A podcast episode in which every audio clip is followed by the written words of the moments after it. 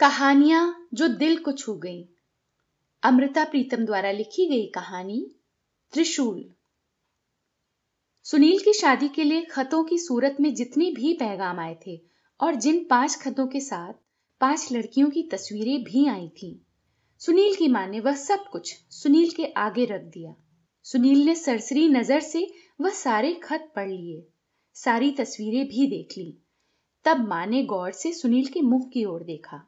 लेकिन सुनील उसी तरह खाली खाली नज़रों से दीवार की ओर देख रहा था। जैसे उन खतों को पढ़ने से पहले और उन तस्वीरों को देखने से पहले सामने वाली दीवार की ओर देखे जा रहा था। माँ ने पाँचों में से एक तस्वीर वाली लड़की अपने मन में चुन रखी थी। लेकिन वह सुनील के चुनाव की राह में नहीं आना चाहती थी। इसलिए थोड़ी देर चुप रही।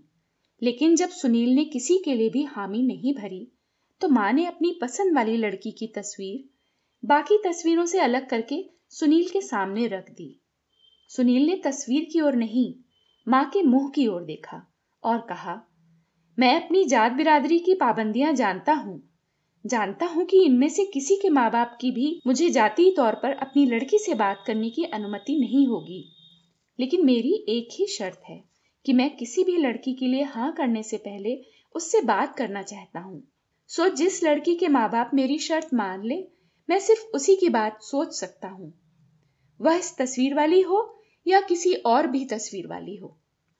और कुछ दिनों बाद माँ ने अपनी पसंद वाली लड़की के माँ बाप से सुनील की यह शर्त मनवा ली।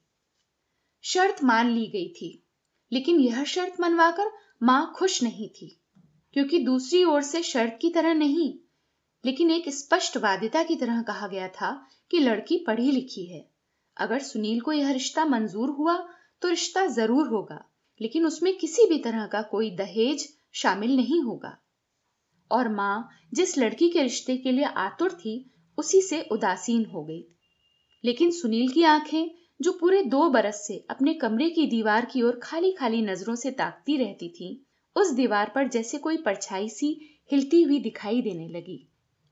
और आखिर मुलाकात का समय आ गया। लड़की वालों के घर में ही पिछवाड़े की तरफ़ एक कच्चा कोठा था, नारियल के पेड़ों में छिपा हुआ सा, जिसे बिरादरी की आँखों से बचाकर झाड़ पोछ दिया गया था। लकड़ी का एक तख्ता उस कच्चे कोठे की दीवार में चिना हुआ था, शायद घर का कुछ फालतू सामान रखने के लिए। वही झाड़ पोछ कर लड़की के बैठने की जगह बना दिया गया था और सुनील के बैठने के लिए एक लकड़ी की कुर्सी का विशेष प्रबंध कर दिया गया था। सुनील जानता था कि इस समय उसे घर के अगले दरवाजे की ओर से स्वागत नहीं मिलेगा। उसे पिछवाड़े की ओर से जाना है। लेकिन यह बात उसकी मुलाकात के रास्ते में बाधक नहीं हो सकती थी। सिर्फ़ मुलाकात की घड़ी में उसे एक बात अपनी गलती सी लगी कि वह अपनी माँ से लड़की का नाम पूछना भूल गया था। और लकड़ी के तख्ते के पास अपने ही अंगों में सिमट कर खड़ी हुई एक लड़की ने जब नमस्कार की सी मुद्रा में उसके आगे दोनों हाथ जोड़े तो कुछ घबराकर सुनील के मुँह से निकला। बैठिए बैठिए, देवी जी, जो भी आपका नाम है। लड़की ने एक नज़र भरकर उसकी ओर देखा, लेकिन सुनील का ध्यान उसकी ओर नहीं था। वह कुर्सी की ओर उसके बैठने का इशारा करते हुए कुछ सिकुड़ी सी हुई दीवार के पास तख्ते पर बैठ गई। अगली चुप को लड़की को नहीं तोड़ना था इसलिए चुप कुछ लंबी हो गई। तो उसने फिर सुनील की ओर देखा और हैरान हुई कि उसकी नज़र उसकी ओर नहीं थी। आज सवेरे माँ ने एक रंगीन किनारे वाली धोती उसे विशेष रूप से पहनाई थी। केसर के उपटन से उसे नहाने और सवरने के लिए कहा था। आँखों का काजल भी विशेष रूप से डलवाया गया था और हाथों में कांच की चूड़ियाँ भी। और उसे जैसे शुरू से ही मालूम था कि आज उसका नक्शिक तराजू पर रखा जाएगा। लेकिन वह हैरान हुई कि ब्याह का फैसला करने वाला जो खास शर्त रख कर आया था, वह एक नज़र भी उसकी ओर नहीं देख रहा था। सुनील कुर्सी पर ऐसे बैठा हुआ था जैसे अपने ही ख्यालों की धुंध में लिपटा हुआ हो। और जैसे सूरज की धूप अचानक कभी गहरी धुंध को चीर देती है, सुनील की आवाज़ चमक सी पड़ी। मैं कोई शिवाजी नहीं हूँ, लेकिन एक त्रिशूल हूँ जो सारी उम्र मेरे हाथ में रहेगा। लड़की चौंक गई और सुनील के हाथों की ओर देखने लगी। सुनील भी उस समय अपने हाथों की ओर ही देख रहा था। वह बोला, जिसे भी मेरे साथ उम्र गुजारनी है, उसे मेरे साथ वह त्रिशूल भी उठाना पड़ेगा। मैं यही कहना चाहता था, इसलिए मिलने की शर्त रखी थी। लड़की अपने ही अंगों में जैसे सिकुड़ी हुई थी, लेकिन उसे लगा जैसे उसके अंगों का तनाव कम हो रहा है। उसका संकोच अब उसके गिर्द उसकी धोती के कसे हुए पल्ले जैसा नहीं था। वह सुनील के चेहरे की ओर देखने लगी। सुनील की आँखें न लड़की की ओर देख रही थी, न किसी दीवार की ओर। वह जैसे दीवारों के पार दूर तक फैले हुए किसी शून्य में देख रही थी। वह बोला जैसे किसी पहाड़ की चढ़ाई चढ़ते समय इर्द गिर्द के खड्ड और गहरे होते जा रहे हैं। उसी तरह मैं जब बचपन से गुजर कर जवानी की चढ़ाई चढ़ने लगा तो मुझे लगा कि मेरे दाएँ बाएँ गहरे होते जा रहे हैं। मैं रोज सपने में डरता था कि अभी किसी पहाड़ के पत्थर पर से मेरा पैर फिसल जाएगा और मैं एक गहरे खड्ड में गिर जाऊँगा। एमए कर रहा था, जब घर में माँ ने मेरे ब्याह की बात चला दी थी। न जाने इस बात में क्या राज था। मुझे रोज रात के समय एक भय सा लगने लगा। मुझे आए दिन सपना आने लगा था कि मेरा ब्याह हो चुका है और मेरी पत्नी मेरे साथ पहाड़ पर चढ़ रही है और मैं अचानक सोचता हूँ कि उसे दोनों हाथों से पकड़कर खड्ड में गिरा दूँ। या यह लगता था, मैं अभी दोनों हाथों से उसका गला घोट दूँगा। सामने बैठी हुई लड़की को लगा जैसे उसकी आँखों में पड़ा हुआ काजल गहरे काले बादलों की तरह उसकी आँखों में भर गया है। लेकिन सुनील का ध्यान लड़की की ओर नहीं था। वह अपने ध्यान में खोया कहे जा रहा था। मुझे अपने आप से इतना डर लगने लगा कि मैं घबराकर पहले एक मनोचिकित्सक के पास गया, फिर एक दरगाह पर, जहाँ एक दिन एक मुसलमान फकीर ने मुझे बताया कि मुझ पर किसी रूह की पकड़ है। उसी ने बताया कि यह मेरी सौतेली माँ की भटकती हुई रूह है, जो मेरे बाप से बदला लेना चाहती है, ताकि उसके वंश में किसी का घर आबाद ना हो। तब तक मुझे यह मालूम नहीं था कि मेरे पिता की कोई पहली पत्नी भी थी, जिसे उसने छोड़ दिया था। यह बात मैंने पहली बार उस मुसलमान फकीर से सुनी। घर आकर पहले माँ से पूछा फिर सीधे पिता से ही। मालूम हुआ कि यह बात सच थी। मेरे पिता ने अपनी पहली पत्नी को दो बच्चों समेत छोड़ दिया था। वह औरत और वे बच्चे अब कहाँ थे? मेरे पिता मुझे कुछ नहीं बता सके। मैंने उस दरगाह पर जाकर फिर उस फकीर को ढूंढना चाहा, लेकिन वह मुझे नहीं मिला। किसी ने एक महापंडित की खबर दी। मैं उसके पास गया, लेकिन उसने सिर्फ़ इतना कहा कि तुम्हारी सौतेली माँ अब जीवित नहीं है। तभी वह भटकती हुई रूह बनकर तुम्हें परेशान कर रही हैं। उसकी मृत्यु पर विधिवत क्रियाकर्म नहीं हुआ होगा, इसलिए उसकी आत्मा भटक रही है।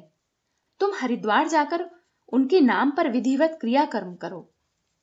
मैंने घर में यह बात माँ को भी नहीं बताई, और पिता को भी नहीं। फिर हरिद्वार जाकर उनके नाम पर दान पुण्य भी किया क्रियाकर्म भी।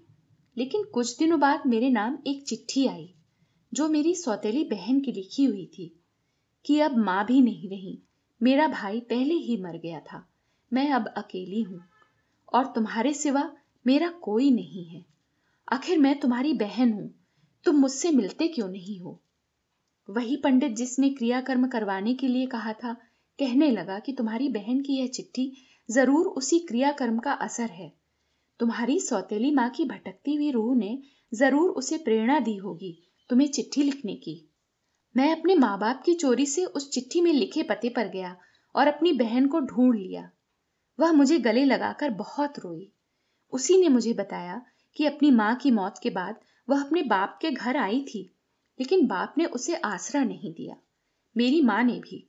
सवेरी की आई हुई लड़की को सिर्फ़ खाना खिलाकर दोपहर को कह दिया कि अब वह जा सकती है। मेरी वह बहन मुझसे उम्र में बहुत बड़ी है। जैसे तैसे करके उसके निर्धन मामा ने उसका ब्याह कर दिया था।